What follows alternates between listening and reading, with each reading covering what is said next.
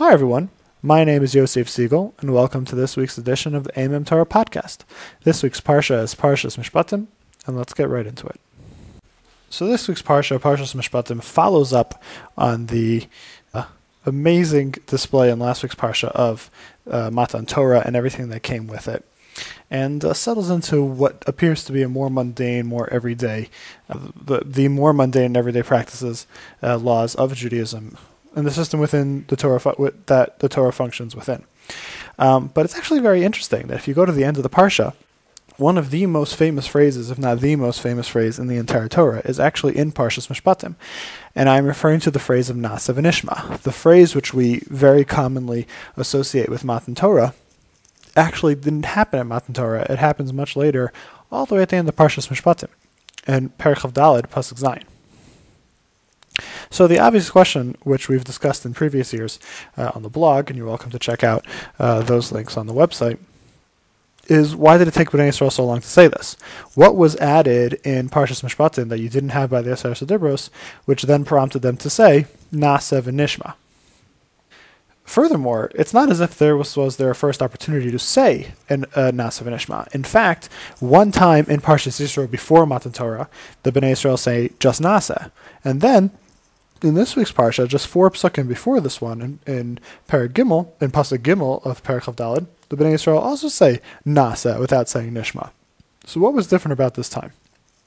So in previous years, we've given the answer of the Kli Yakar. Uh, this year, I'd like to focus on the answer of Rav Yaakov Kamenetsky uh, in his Sefer Emes Yaakov on the Parshios. So at Har Sinai, the psukim give this description of this really awesome, and when I say awesome, I mean awesome, uh, or even you could even say awful, full of awe, but this really awe-inspiring uh, display that was at Har Sinai. You have fire, you have thick clouds of smoke. The shofar is blowing as loud as possible. There's thunder, there's lightning. It's a tremendous display. And the main element of all of these uh, ideas was the sound right? There was a tremendous sound which completely overloaded the senses and really had an overwhelming effect on everyone who was there. However, Chazal explained in a Mechilta that really it wasn't as bad as you think because each individual person who was there uh, was only able to hear what they could handle. And based on this medrash, Yaakov answers our question very simply. The previous two times that the Bnei Israel said Naaseh, it was the parts of the nation who could not fully hear what had gone on at Har Sinai.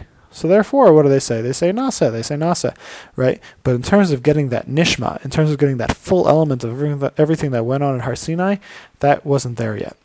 And now this final time, what does it say in the pasuk? Let's read the pasuk together. This is again Perek Daled pasuk Zayin. Vayikach Sefer Bris. Moshe took the Sefer Bris, meaning the Torah. Vayikra ba'aznei and he read it uh, into the ears of the people. Vayomer, and they said, Kol asher diber Hashem nishma. Everything that Hashem spoke, we will do and we will hear. What does it say different than all the other times? Here it says, Vayikra ba'azne ha'am. The other times it talked about ta'am ha'am. Here it says ba'azne ha'am, specifically the ears of the people. Rav Yaakov explains that right now, when Moshe is saying this, we have finally gotten to the group of Jews who he says are actually the, the overwhelming majority of, of the of the Jewish people. We got to the Jews who could hear everything that had gone on in Har Sinai. And therefore, now at this time, the nation could really stand up and declare Naaseh V'nishma. They could acknowledge the full force of Hashem's power that was on display at Har Sinai and proudly accept the Torah based off of that display and promise to keep it to its full capacity. Thank you very much, everyone, for listening. For any questions, comments, or to subscribe to the email newsletter, please email me at amemtorah at gmail.com. That's A I M E M T O R A H at gmail.com. The email newsletter will give you updates for Amem Torah as well as the written version of the Dvar Torah in your inbox, along with an MP3 download of this podcast. The podcast is also available on iTunes. Just search for the Amem Torah podcast or my name, Yosef Siegel.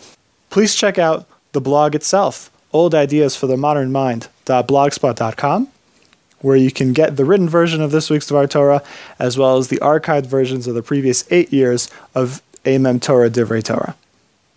Please check out my website, hashkafahandbook.com, where this podcast is hosted, and learn more about my book, Reality Check, A Handbook of Hashkafa. And finally, please check us out on social media. We're on Facebook at facebook.com slash amemtorah and on Twitter. Twitter handle at amemtorah. That's A-I-M-E-M T-O-R-A-H. Thank you very much, everyone, for listening, and have a great Shabbos.